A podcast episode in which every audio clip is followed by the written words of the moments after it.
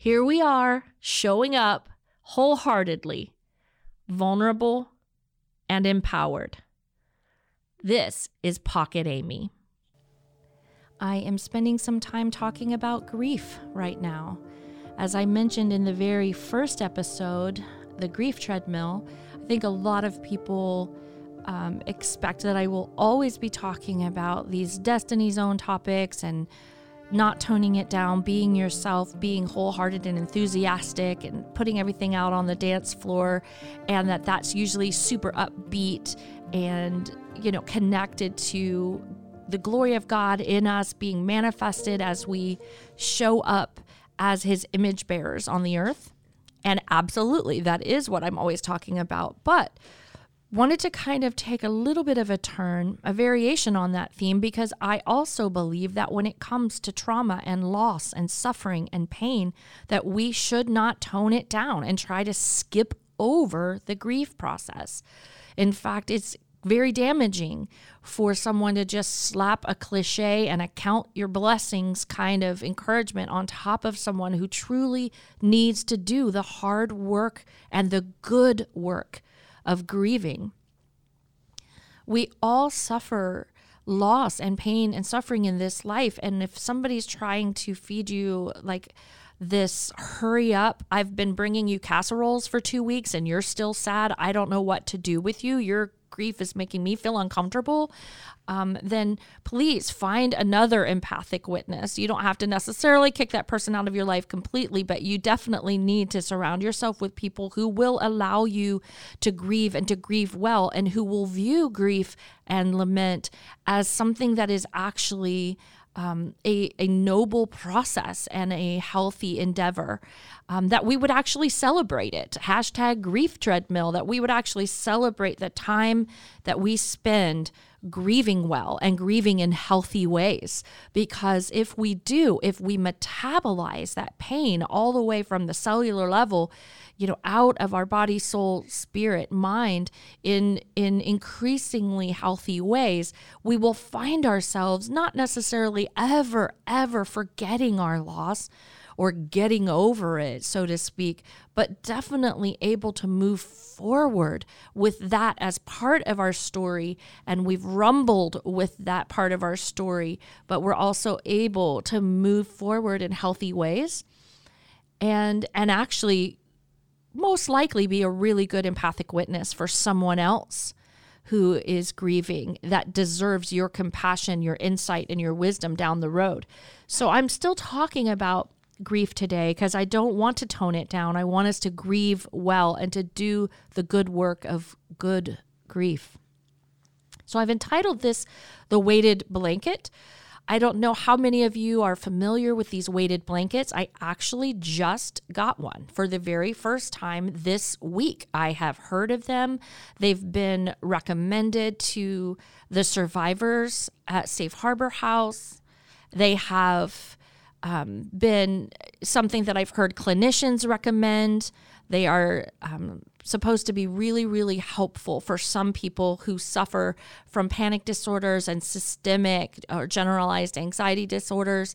Um, this weight of the blanket um, is is really really good for some people. I am certain that it doesn't work for everyone, and that some people have tried it and hated it.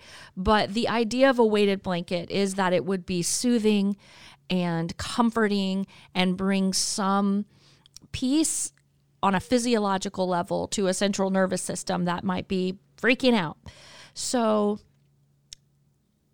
I love to I love to use words and wordplay and for things to have double meanings. Um, I've always loved words and word origins. So today, as I was contemplating this idea of a weighted blanket and how it brings peace, I was reminded of the word Shekinah glory, which is used in the rabbinic tradition. Um, rabbis would call the glory of God Shekinah, and it means the weighty glory of God or the weighty presence of God.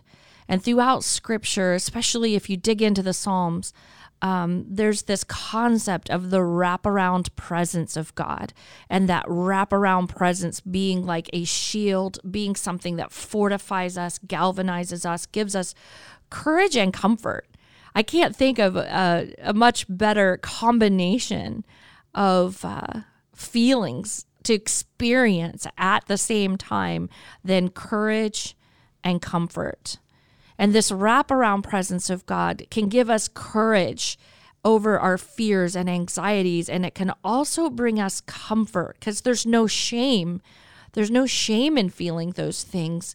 And, and we know that God's not shaming us because the presence and the power and the peace of Holy Spirit will come and bring comfort to us when we most need it. And I've heard people describe the peace of God, the tangible presence of God coming to them in the midst of the most horrendous, painful, excruciating experiences where they would feel the weighty Shekinah blanket of God's presence fill the room or surround them personally, feeling almost like they're getting a hug from a glorious Heavenly Father who cares about what they're going through. So today I just wanted to throw that phrase out there for all of you who are grieving. Um, encourage you to try a weighted blanket if you feel like that might be something that would bring you some courage and some comfort on a physical level but also encourage you to invite the very Spirit of God to be your wraparound, weighted Shekinah glory blanket. When you most need it, allow Holy Spirit to show up for you in that tangible way, in that weighty, experiential, sensory fashion. I've said many, many times if if God's presence, power, and peace is not as real as our trauma, then we're in a lot of trouble because trauma and suffering and pain and toxic levels of stress manifest in our lives on a sensory level. It is felt, it is embodied, it is as real as real can get. And I just want to encourage you to truly believe that God's presence, power, and peace is equally real, equally accessible, tangible, experienced, experienced in your life.